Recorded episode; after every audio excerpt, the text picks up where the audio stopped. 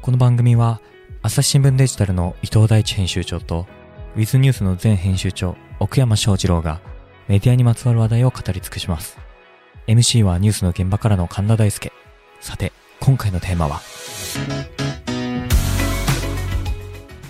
さあ始まりました、えーこれはね2023年12月18日配信分でございます収録は11月でございます3本目ですよろしくお願いしますす。よろしくお願いします。さあね今回もまたうん。あのおなじみのご好評をいただいております奥山さん持ち込みのテーマ持ち込みのテーマ持。ち込んでんのに結構塩対応されることもある。そんなことないですよそんなことないですそんなことありませんそれはあなたの持ち込みテーマが悪いでだけももでうす塩対応してるダメ嘘難しいいことが多いんだよね。 難しい。まあね、でも頭でまあっかちそういうのを聞きたいって方も結構多いようなの本で、当ですおか。願いしファンもいますかそうらですそうでありすがたいです。はい本当に。はい、じゃあ言いますね。言ってくださいよえっとですね、大阪にあるうん国立民族学博物館、は民泊と呼ばれているところですね。こここが毎年秋に東京で、まあ日経さん主催なんですけど、あのシンポジウムやってるんですよ。あそうなんだ、で、これ結構面白くて。行ってきたで民泊だから人類学、文化人類学とかなんですが、うん一見そうじゃないようなテーマをぶつけてくるっていうのが、あの、毎回楽しみにしてて、今年のテーマはですねうん、依存症なんですね。依存症ね。うんはい。でいろんまな依存症ある。それだけ聞くとなんか、まあ関係あるように見えるけど、ガチのテーマなのかって思うんですが、はい。聞くとやっぱそうだなっていう話で、あの、一人、こう、まあ、基調講演で、えー平野さんという、えー博物館の助教の方がですね、ヒーラーのチカ子さん。チカ子さんですね、あの、オーストラリアのアボリジニの研究をされてる方で、はい。これはね、今、朝日新聞ではアボリジナルピープルっていう言い方をしてますからあそうなんですねどうぞよろしく。まあ、失ア礼ボリジニって言い方も残ってるけど、ややこの別称的な意味合いも含まれてるってことで、最近オーストラリアでは言い換えがね、広まってるそうですよ。まあ、あの、先住民の人ですね。先住民の方の、うんはいまあ、えーここではちょっと便宜上アボリジニって呼ぶ時もあります。研究をされてる方で、はいで、まあ、すごく迫害をされてきた歴史があると。うん。で、それに対して政府が、あーまあ、近年謝罪をし、えー保証もしている。で、生活費を支給しているみたいな制度もあって、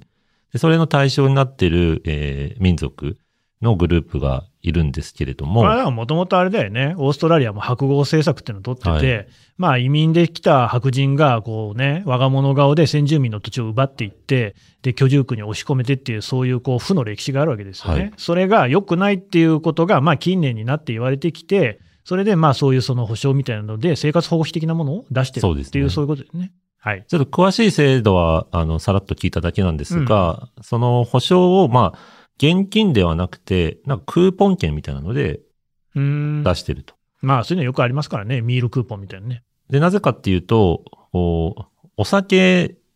でトラブルを起こしちゃう人が多いっていうのがあって、おや、そのクーポンはお酒には使えないっていうなるほど。縛りがあるんですね。泥酔すんなと。という。はいはい。で、これもまあ、もともと、その先住民にお酒っていうのがなくて、で、白人が来た時に持ち込まれたことによって、結構まあ、変な感じで広まっちゃったっていう背景があって、うんで、まあ、あ依ー存症とかになると。中国におけるアヘン的な感じかなそうですねんで、それでトラブルが絶えないっていうので、えー、ちょっと制限をかけたクーポンを配っている。ただ、その人たちは、あの手この手でお酒を入手するんですね。うんうん、で、それを酒狩りと呼んでるんですけども、酒狩りっていうのは、そのアボリハンテジィンニの人から見たときに酒をこうか狩るっり、てこと狩りに行く。そこら辺にあるやつを、そう。動物を狩るように酒を狩りに行く。でも借り方っていうのが、その、副業みたいなので、なんか美術品とかを、工芸品とかを作って現金収入を得ているところもあって、で、それを、まあ、あの、買ってくれる人に、あげ、あげっていうか預けて、で、違法なようで違法じゃないようで、結果お酒は飲んでるみたいな。ねえねえねえねえ、その、え、工芸品を渡して、現金化して自分が買うんじゃなくって、そうですね。工芸品を渡した、なんか例えば白人が、はいお酒、酒屋さんに行ってそうで、す酒買って、あいつってお代みたいにして渡すみたいなことで、そのプロセス自体を楽しんでる。はで、その買ってくれる仲間を増やしたりとか、買うルートを開拓したりとかして、その、普通に自分で、まあ、ちょダイレクトに買える手段もなくはないんだけど、あえて人を介して酒をゲットするあ。こと自体うんをうんうん楽しんでて、その中で、こう、酒を狩るグループみたいのが出来上がって、で、わちゃわちゃ移動しながら、あらゆる土地で酒を入手する旅をしてるみたいな。 で、すごく効率的かというと意味がわからないぐらい非効率なんだけど、そうね。まあ、その、助教の方が言うには、まあ、その狩猟三種民族これのな。カルチャーともマッチして、かつお酒も飲めて、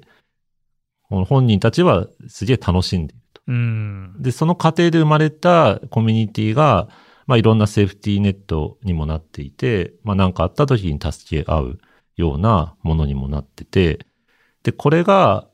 なんかその曖昧さをすごくよく残している事例だなっていうのでおっしゃってて、うん。白人的な法律で言うと酒っていうのは違法なんだけど、その民族からすると、もうそもそも酒っていう概念がないから、自分たちのこの狩猟民族のプライドを維持するみたいな方が大事だ。うん。で、たまにやっぱ酒のトラブルも起きちゃうんだけど、それを上回るメリットが酒狩りにはあるので、なんとなく続いている。みたいなのを、まあ、このコミュニティに入って、なんか1年半とか2年ぐらい一緒に行動を共にして、レポートをまとめたという。なんかそれを紹介してくれて、うんでこのコミュニティみたいな話で言うと、一周回ってなんか日本の今の状況とも重なるんじゃないかな、みたいな気がして、というと、孤独死とかですね、うんなんかそういうのが問題とされている中の原因の一つが、社会とのつながりが全くない中で発見されるみたいな。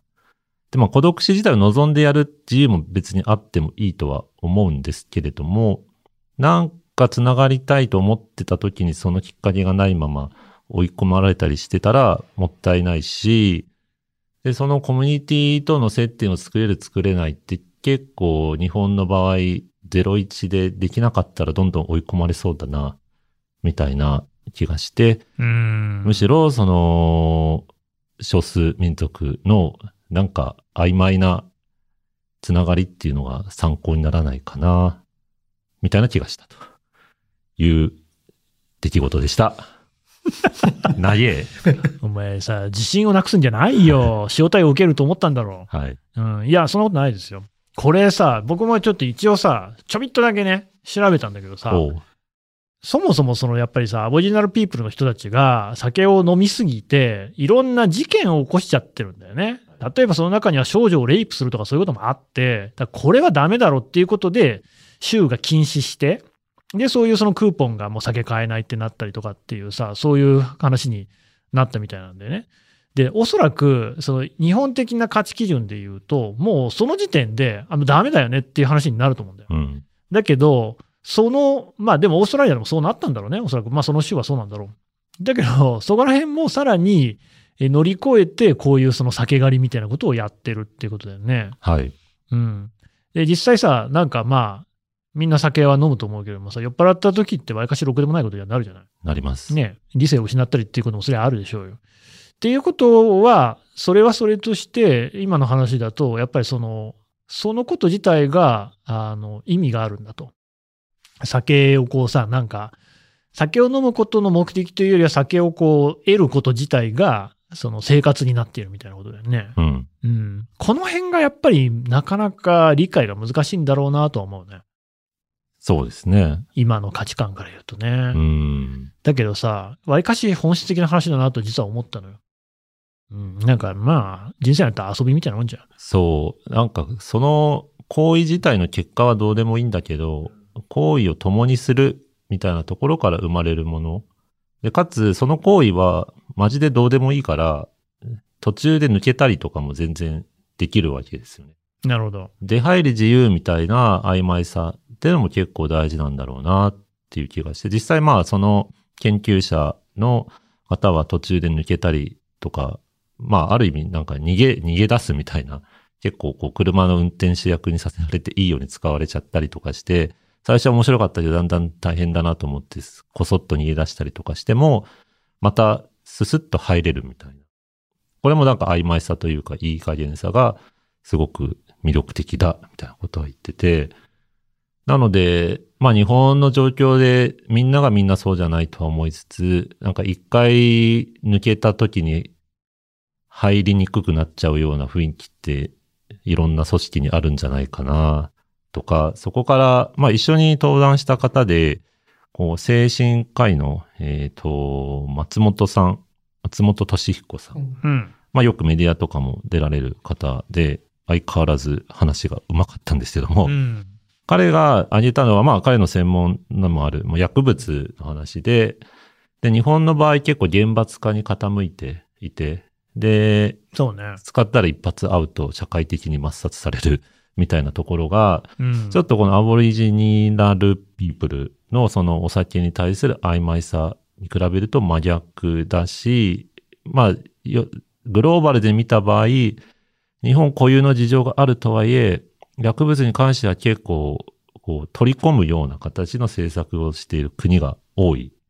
中で、日本は結構珍しい存在で逆行しちゃってるんじゃないか。うん。っていうのことはおっしゃってて、で、そこからまあ、排除アートみたいな。ベンチにわざとはいはい、寝られないやつ、突ね。起を入れてっていうので、どんどんとなんか、ちょっとこう、厳しめの世の中になっていやしないか。みたいなことはご指摘されてまし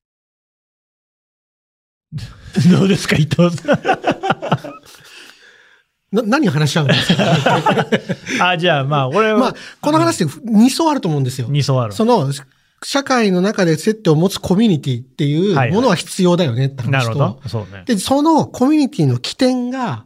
たとえ、なんか、えっと、人に危害をもたらす酒であっていいのかってい相う、変わらず頭いいね。二層あると思うんですパよ。キッと割ってくんだよ。た。ってくるね。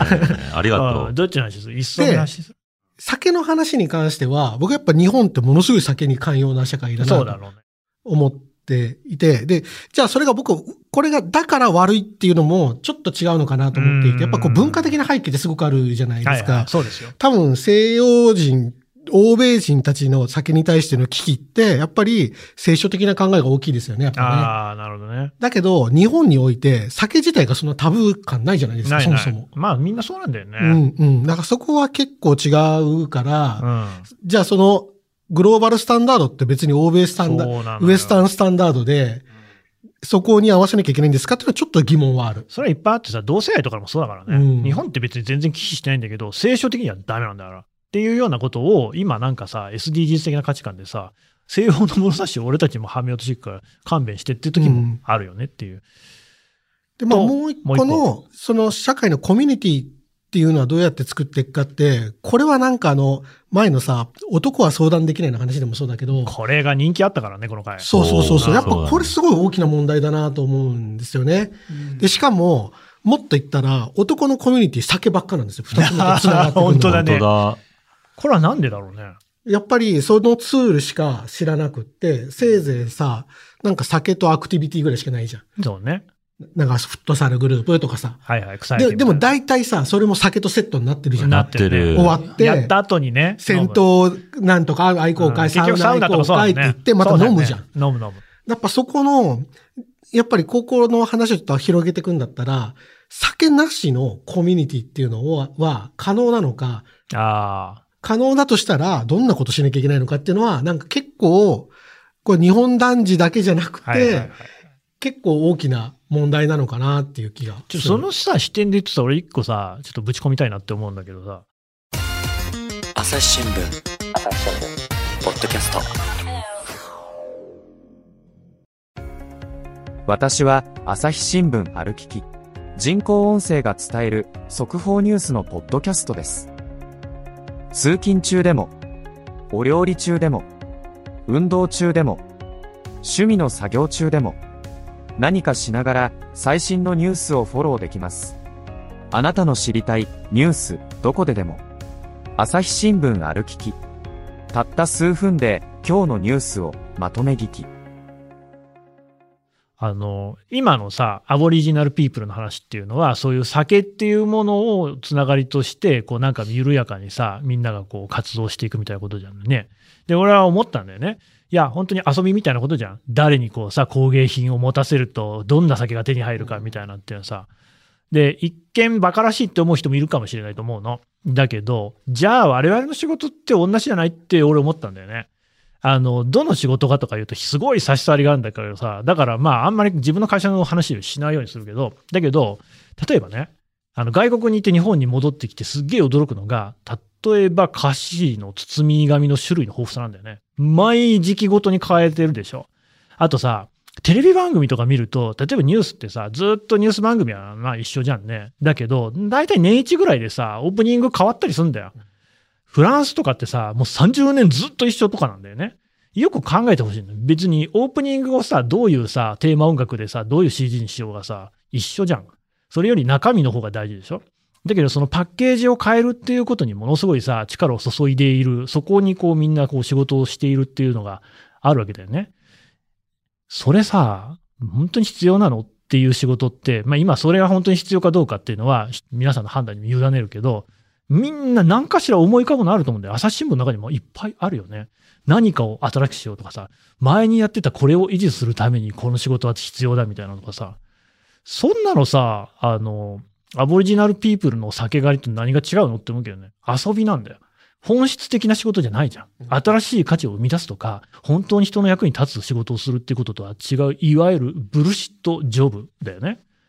で、そのブルシットジョブはコミュニティに紐づいてんじゃないのそう、だから、それなんだよ。同じだろうと。我々アブリジナルピープルと一緒のことやってて、だからそれがなるほどね酒が入ってるか入ってないかだけなるほで、どねっていうことなんじゃないかっていう。これでも意味のあることだけにしたら、それってただの小取引じゃん。そうだね。本当の価値を交換してるだけになるじゃない。でもそれってコミュニティに多分なり得なくって、はいはいはい。いや、だってお前意味のない小取引しかしないから排除するわってなるじゃない。だから多分このコミュニティに必要なのは意味のなさなんじゃないですか。ああ、アボそリジナルののやつ。別におじさんがさ、フットサルやったからって別に何の世の中にいいことないじゃん、はっきり言って。ない。 だけだど、からいいんじゃん。アボリジナルピープルも見た目は小取引じゃん。あ、見た目はね。酒をこう手に入れるっていう小取引だよね。だけど、本当はその小取引自体にはあんま意味ないじゃん。ないないってないいないうことを会社もやってんじゃないのっていうそこがっつり多分現金にしたら話変わってくると思うんだよ、多分。ああ、そそうのだアねル。コールの取引が。はいはいはいはい。それ違うだろうね。うんそれ全然違うって。そこに何かがあるってことは大事なんだろうね。だから会社にをそのコミュニティっぽくしてるってことなんだろうね、きっとね。いやーでもに俺、日本、日本企業は。それすごいなんかまた指戻してきてんなと思うけどさ、なんか社会学的な用語で言うとゲマインシャフトとゲゼルシャフトってあるじゃん。UI に基づく家族みたいなのがゲマインシャフトで、その役割分業ね。だからジョブ型行為みたいなのがゲゼルシャフトだよね。あなたこれやる、これをやるってみんなでこう利益を持つっていうさ。だけどなんかまたそれがさ、こうなんかこう、むしろこの家族的な方がいいみたいな感じになってないかなと。さすがに今さ、もう企業運動会とかやってる会社ないと思うんだけど、そうなんだよ。サムライトみたいな若い新しい会社の方がむしろやるんだよね。ちょうど先週やったんですけど。あ、今ちょっ年のとそろそろじゃあ、岡山さんのサムライトダイオリー聞きましょう か。最新の、最新のサーどうですか、あなた、溶け込んでますか、うーん、ちょっとうね、ん、ダメ出しをされました。ちょっと聞かせてほしいな、どうしたのまあ、運動会、私、E チームのリーダーになったんですよ。 ?ABCD 以外のな、はい。F まであってですね。ライオン6チーム。はい。で、まあなんか、なんとなくお前、お前だろうみたいな雰囲気で 年かさでした、ね。なっちゃっ。たんですけど、はい。で、まあ社長が隣のチームにいまして、えで、社長本当にね、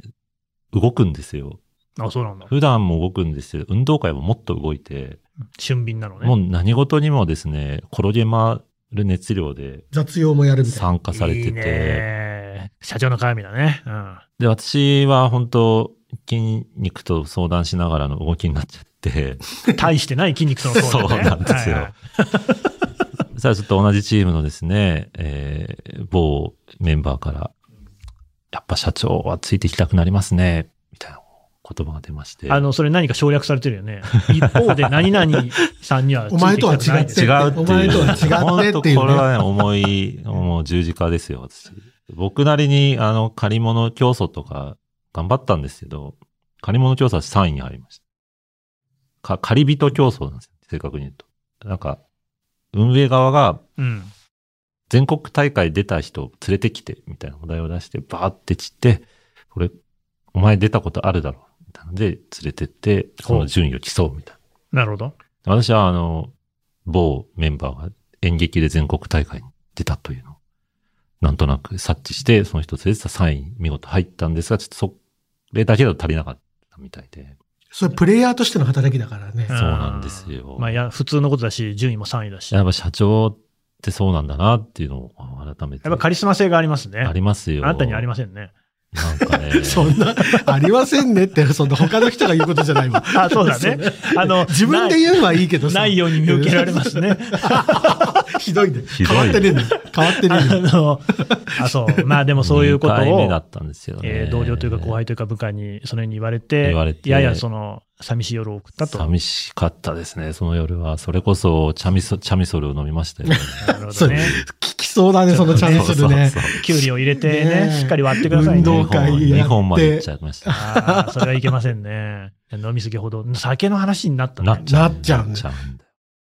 よなんかやっぱ酒がコミュニティなんですよね。そうだね。うん多分酒の、その、なんかやっぱあれ、な紅葉っていうのは、そういうその理性を飛ばすっていうところなんじゃないのだかうんうんうんうんら無礼講っていうことにつながっていくっていうかさ、まあ酒の席だからみたいな。うんうん。まあでも、も、そのね、まあ、新規事業を考える担当してるんですけど、うんそうらしいですね。はい。あのー、まあ、マーケティングみたいな時に何かをまあ、もっと売りたいとか、うん。でこう、まあ、参加してもらいたいみたいな時に、結構その、言葉はいろんな表現あると思うんですけど、今すごくしっくりしてるのは、言い訳を作ってあげるのが大事だなってすごく思ってて、言い訳。例えばブラックフライデーとか、うん。独身の日とか、ああ、よ、この日はお金を使っていい日なんですよっていうっ言ていい訳ね。う言い訳、はいはい自分に対する言い訳っていうのが結構、まあ、少なくとも経済を回す原動力になって、おそらくそれが世の中的にも何らかの、こう、エコシステムになるんだろうなとうん。でそれはまあ儲けって意味だとちょっとこう殺伐とした感じではあるんですが、やっぱほっとくと人間何もやんない動物なのかなみたいな気もして、強制的に何かをこう働きかける。それが今は自由経済資本主義だからお金を使うっていうところに集約されがちですけれども。酒も言い訳ってことだね。だから、結果、コミュニケーション取りたいっていうのを恥ずかしくて言えないから、飲み会みたいな感じにするとか。どんだけ照れ屋なんだって話だよね、本当に。でもまあ直接いきなり今日話したいんだけど、みたいなのよりかは、重いもんねちょ。っと焼肉行かないみたいな方がいいっちゃいいわけです。うん、そうだ。まあそりゃそうっすよね。で今月焼肉食ってないんだよね、みたいな感じで、焼肉を食いに行くというのが目的のように見えて、それは別に焼肉じゃなくても焼き鳥でもいいわけですよね。なんかそのきっかけ作りみたいなのは結構商品開発の時に考えますね。だから今の話聞いて思い出したら、やっぱり、そその新規事業の話にちょっとなりますけど、うん。その、市場を拡大するとか、市場を開拓するのって、まさに今言ってたようなのが大事なのだなかなと思っていて、例えば、